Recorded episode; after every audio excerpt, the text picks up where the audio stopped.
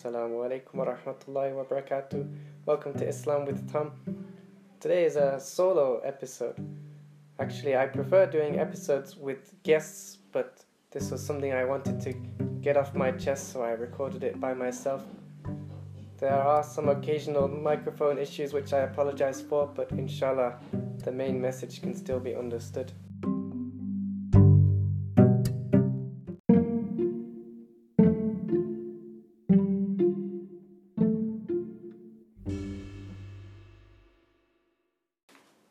Wanted to address something that might seem quite personal to me, but I think has been experienced by many revert brothers and sisters, and it's the topic of Muslim names. So often, when I meet someone new or go to a new masjid, I'll be asked the same set of questions. Someone will come to me and ask me, What is your name? I will tell them my name is Tom. And more often than not, the next, next question will be, Well, then, what is your Muslim name? I will say my Muslim name is also Tom.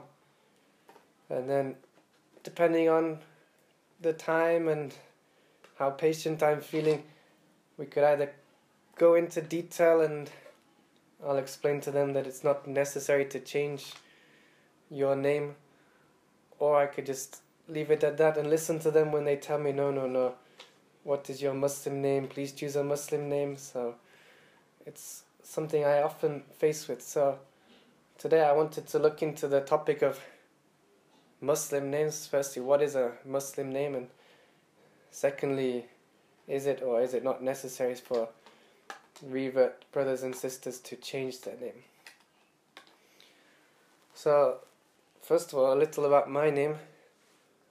So, my name, Tom, coming from Thomas.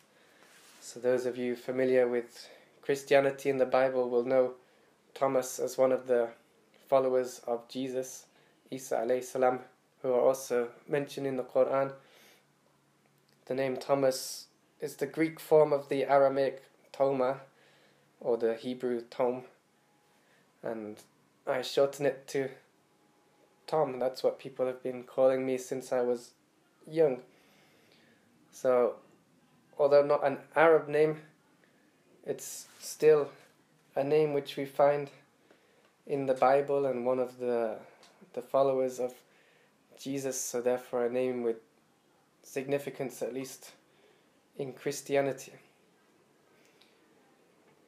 The name basically in Aramaic just means twin, so it has no special meaning, good or bad. So, coming to Islamic names, what are some of the common Islamic names? Of course, we have the names using Abd, Abdullah being the best of names, uh, Abdur Rahman, another popular names, and all of these we can use with the names of Allah. And then also, of course, Muhammad being the most common name, and names of the Sahaba. So these Sahaba names, I looked into some of the names. Firstly, looking at the name Omar, which if you search on Wikipedia actually gives you two options.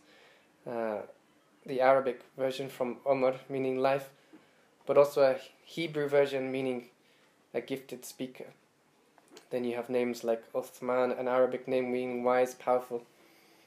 But the point I'm making is these names were not anything special prior to Islam, these were just typical Arab names. They only became significant because of Islam and because of the, the positions taken by the people who held these names, and now, of course, they have great significance to Muslims around the world. So, of course, it's very good to give your children these names because it invokes uh, the images of these these great people. However, once these Arabs who were not raised as Muslims became Muslims because all of the Sahaba were reverts, Prophet ﷺ never asked them to to change their names. They kept their original Arab names or uh, any of the Sahaba coming from from Persia or any other Hebrew names they also kept. So this is clear evidence that there is no need for for reverts to change their name. They can keep the name they were born with, and Prophet would call them by their names. So people do point out that there are occasions in which Prophet did change people's names. And these, I've discovered, fall into three categories. So, first of all, there are names with a bad meaning. Some examples were a man named Harb, meaning war. Prophet ﷺ changed his name to Sil, meaning peace. Also, Al Mujtaj, the one who lies. Prophet ﷺ changed to Al Munbayt, the one who stands up. I even discovered there were people with names like Hubab, snake, and even there was a shaitan. So, of course, Prophet ﷺ changed all of these names to something more positive. The other time when Prophet ﷺ would change a name is a name with not directly a, a negative meaning, which could have negative impression or comment, connotation so the famous example being his own wife Zainab radiallahu anha, whose original name was Barra. Barra meaning righteous or dutiful. So the reason Prophet ﷺ changed this was because it could be seen as quite assumptuous to call yourself righteous or dutiful. So Prophet ﷺ wanted to give a more humble name that doesn't boast about any qualities which you may or may not have.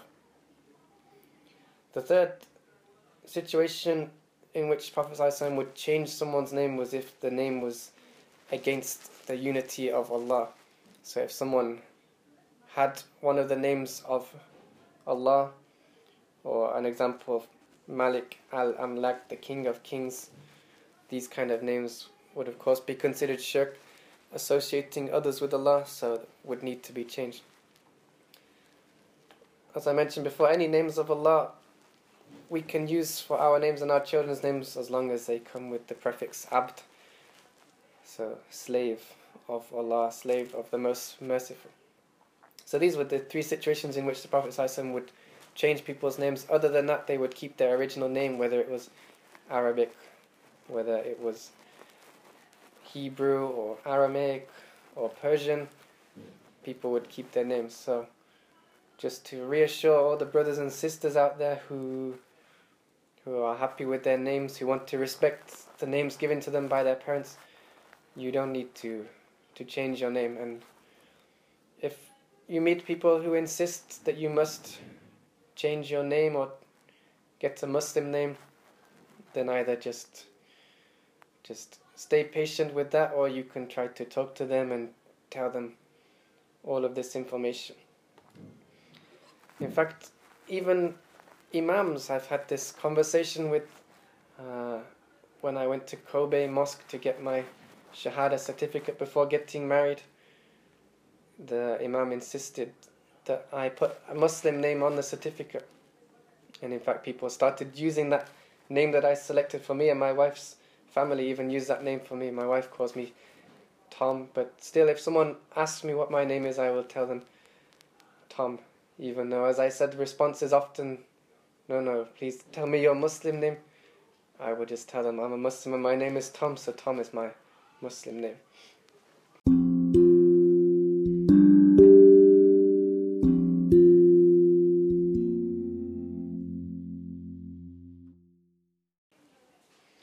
Now I wanted to talk about the topic of nicknames. Is it okay to give nicknames? What kind of nicknames you can give? And the reason I wanted to talk about this, so I'm using Tom, which is a shortened version of my full name. But there was another incident in which one of my friends was calling me Tommy just as a, a friendly name for me. But another brother who was sitting nearby overheard and got very angry with him and said, Please call him by his Muslim name and don't use these cheap nicknames. And uh, was shouting at my friend. So I just wanted to clarify is it okay to use nicknames and what kind of nicknames should we use. So I did some research. So, first of all, with the Prophet ﷺ, yes, even with his own wives, he gave nicknames. So there's a hadith in which Prophet ﷺ talks to his wife Aisha radiallahu anha and tells her that Jibreel alayhi is giving her salam and she responds accordingly. But in this hadith, he refers to her as Aish, so he removes the the a, the alif from the end of her her name. So this was common in in Arabia that you would remove the alif at the end of a woman's name and it would make it a kind of a pet name, so a kind of loving way to to refer to them. So here we see clearly that it's it's in fact a kind of sunnah. People you like you can shorten their names, give them nicknames and this is of course no problem. And Prophet Sallallahu also had another name for Aisha radiallahu anha. He would call her Humaira. So there's another hadith he refers to her as Humaira. The meaning of Humaira is little red one. So he's describing the color of her skin, the color of her cheeks. So this name Humaira had a connotation of of beauty and my wife's interpretation of this name possibly because Aisha radiallahu anha would sometimes lose her temper. Possibly her cheeks would go red from this, or maybe that's another reason. But Allah and Prophet know best. So here, giving people names related to their appearance, their personality, is again, it's a sunnah, it's okay as long as it's something kind or positive. Another part of Arabic culture was giving people kunyas, so using son or daughter and giving the the father's name. So kunyas were very common in Islam and very important for sharing someone's lineage and in fact in the Quran and prophetic tradition it's very important to to clearly know somebody's father. So even if somebody is adopted, you need to refer to them using their biological father's name. So you shouldn't remove that connection to their their original family, even when adopting someone. So kunyas could also come under the category of nicknames or other names.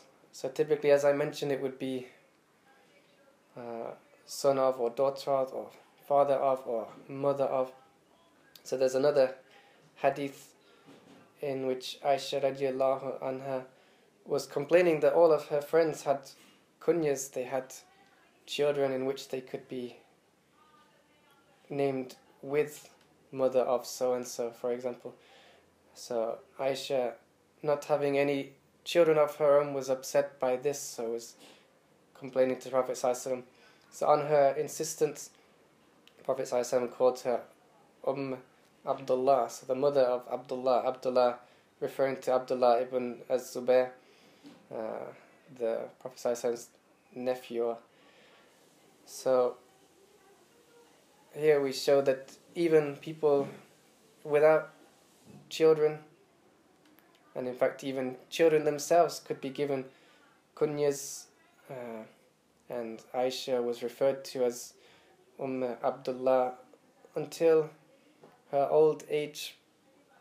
So, even though she was not a mother herself, it's okay to give people these names. And also, the scholars say giving kunyas to children is even a good thing because it's a sign of optimism that inshallah the child will grow up to adulthood and have their own children and can also be a way of preventing any bad nicknames being given to the child. So giving kunyas is an important part of Arabic culture and as mentioned before in Islam it's important to recognize uh, your your father, your parents. So giving kunyas like this is also good or important. But beyond this, the Prophet ﷺ also gave these kind of kunyas as pet names as uh, ways of referring to his his friends and the Sahaba. So some famous example, Abu Bakr. So there was no Bakr. I did some research. I couldn't find the meaning clearly of Bakr. I've heard some different things. Maybe someone listening knows better than me, but this was not his real name, and there was no Bakr in his family. So this was a an invented kunya people were using. There was also Ali radiallahu anhu. So one time Prophet came and found Ali laying in the masjid and he was covered in the dust and the sand from the floor of the masjid because of course at that time masjids they didn't have the carpets like we do today so you are praying in the, the dust, the sand. So Prophet Sallallahu refers to Ali at this time as Abu Turab, the father of the, the sand. So Prophet ﷺ would give these these fun uh, names to refer to the, the Sahaba. And the most famous one of all, Abu Huraira radiallahu anhu. So Abu Huraira, meaning the father of kittens, because he was known for for having cats following him and feeding the cats. And in fact, Abu Huraira was so happy with this nickname that this is how he became known. So even now, when you read the books of hadith, he's referred to as Abu Huraira, the father of the kittens. So this shows that not only did Prophet ﷺ give people nicknames, but they were so happy to be given these names by the Prophet ﷺ that in fact they would even insist that people use these names because these were a kind of gift that the Prophet has recognized them and cares about them. So here we see that nicknames are not only a good thing, but they're a sign of of friendship and attachment. So there is no problem whatsoever giving and using nicknames that have a special or or positive kind of meaning.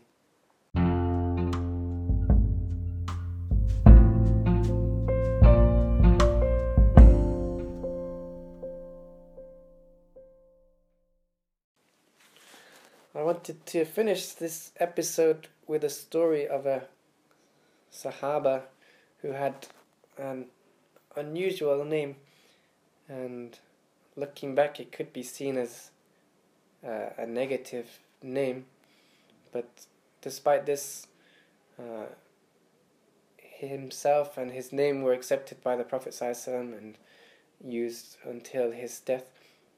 So this is the story of Julaybib radiallahu anhu. Some of you may know this story, and for those who don't, it's a very good story to hear and tells us about the character of the Prophet. So the name Julaybib is a diminutive form of Jalbab. So it's kind of unusual and maybe to Arabs sounds a little incomplete, and the meaning is basically short heighted.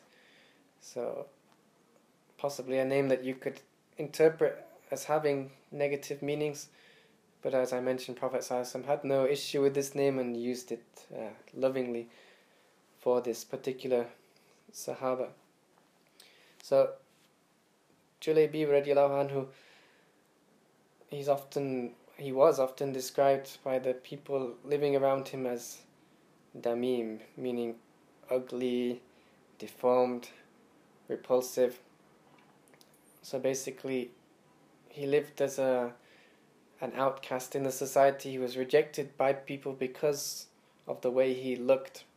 Also, because of the fact his lineage seems to be unknown, which at that time in that society was very uh, damaging to your reputation and your standing in the society. Having a noble lineage or having a known lineage being of great importance. So somebody with an unknown lineage wouldn't be able to function normally in society. So it was said that uh, Julaybib radiallahu anhu used to take refuge in the company of women because he was so denigrated and disrespected by the, the men of society. So one time Julaybib he complained to the Prophet that he thinks he would never get married. So he says to Prophet ﷺ, Do you think the only woman I will get from Allah will be in Jannah? Meaning, because he thinks he's too ugly to get married in this life, that the only time he can get married will be after his death in Jannah, inshallah. Prophet says, No, you are going to get a woman from the dunya and from the akhirah, inshallah. So from this moment on, Prophet was determined to get Julaybib married in this life also.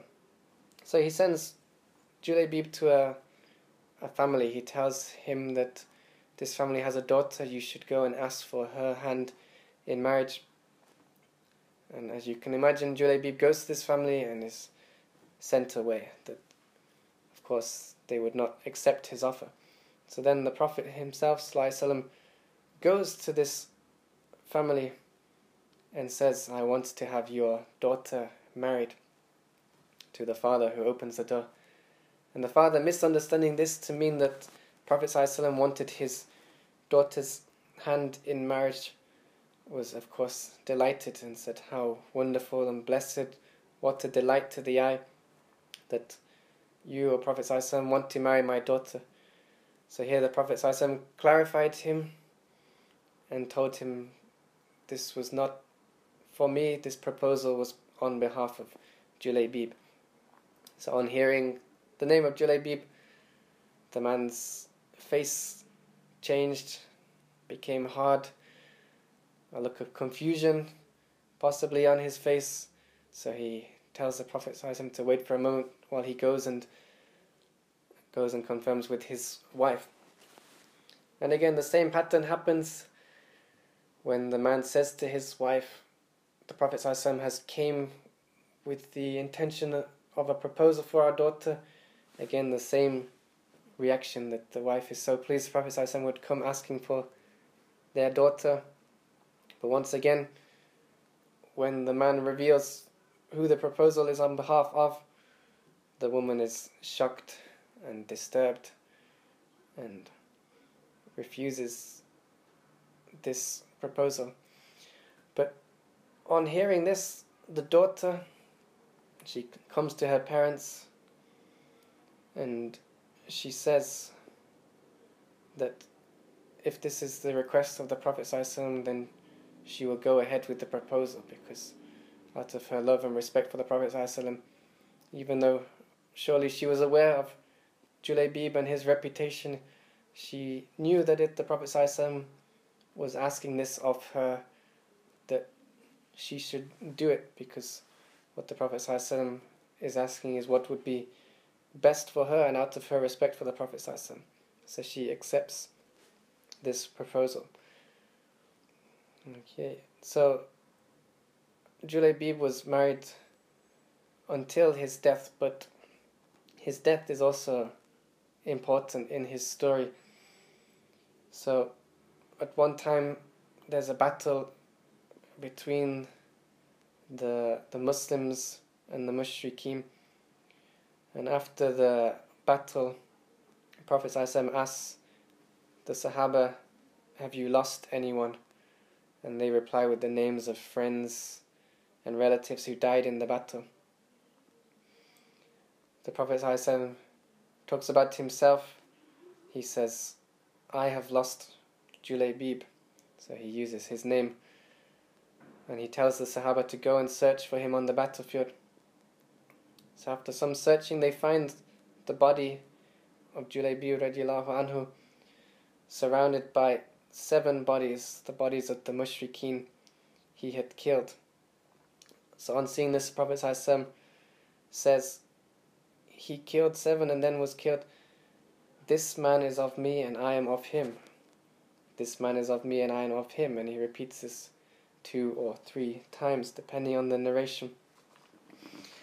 Prophet ﷺ then picks up the body of Julaybib with his own arms, takes him, digs the grave for him, and places him in the grave himself. So after burying Julaybib, the Sahaba observing the Prophet notice him crying and then smiling and then finally looking away. So they ask him, O Prophet why did you do this? So the response of the Prophet I will read. He says, I was crying for the loss of my dear family member Julaybib. No one cared about him but me. And then Allah showed me his place in Jannah. I saw his soul in Jannah, and there was one of his wives from the Hur al Ain, the, the women of Jannah, running towards him. So I smiled that he finally got his wife, which he wanted in Jannah. And as this wife was running towards him, the heel of her leg was showing. So I turned away as I have no right to look at the wife of Julaybib. So Julaybib achieved the success in this life and by the will of Allah was granted Jannah and granted the the wife in Jannah which he was also asking for at the beginning of this story. So the reason I wanted to relate this story is not only because it's a beautiful story of the Prophet's kindness and acceptance towards everyone no matter their appearance, no matter their status in society, but also the fact that here is a Sahaba with an unusual name, but the Prophet had no qualms about using his name and describing him as his family and saying that Julaybib radiallahu was of Prophet and he was of him. So we can see that even names that are not entirely positive, unique, unusual names, Prophet had no issue whatsoever accepting these names and using these names. So, for the brothers and sisters out there who have names, whatever their background, whether it's uh, Christian names, whether it's Chinese names, African names, whatever, as long as the name doesn't uh, meet the three situations in which Prophet ﷺ changed somebody's name, either that the name has a negative meaning, either that the name boasts of some kind of quality which you may or may not have, or that the name attributes something to other than Allah, then there is no issue in using the name. So, inshallah, don't feel any pressure to to change your name. And if people insist telling you you must have a Muslim name just tell them that you are a Muslim and this is your name. So this is also a Muslim name inshallah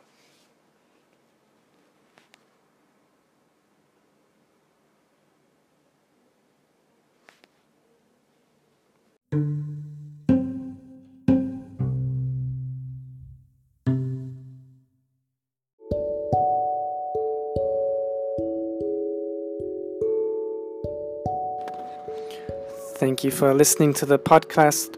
Please rate, share, and subscribe to make it easier for others to join me on this journey, inshallah. Until next time, Assalamu alaikum wa rahmatullahi wa barakatuh.